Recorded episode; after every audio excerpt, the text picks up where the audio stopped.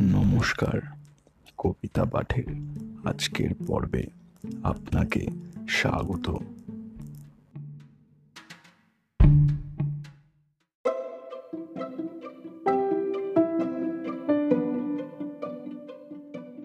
আজকে আমার নিবেদন কবি সুকুমার রায়ের কবিতা, পড়ার হিসাব। কবিতা পাঠে আমি সাহেব।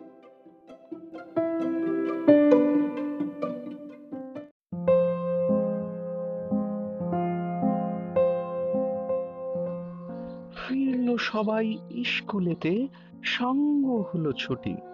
আবার চলে বই বগলে সবাই গুটি গুটি।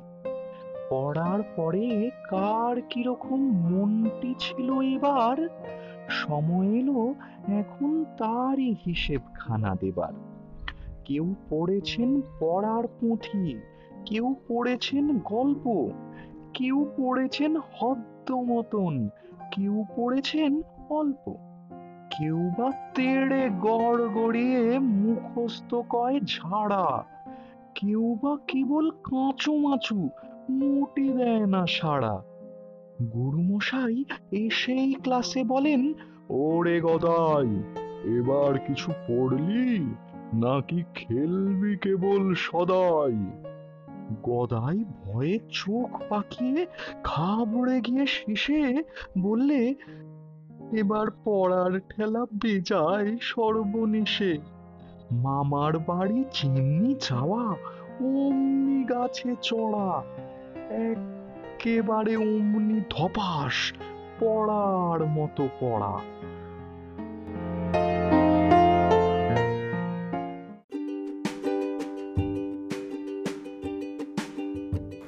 শ্রোতা বন্ধুদের কাছে অনুরোধ, অবশ্যই জানিও কেমন লাগছে আমার কবিতা পাঠ? আর শেয়ার করতে কিন্তু ভুলো না। তোমার শেয়ার আমায় পৌঁছে দিতে পারে বহু মানুষের কাছে।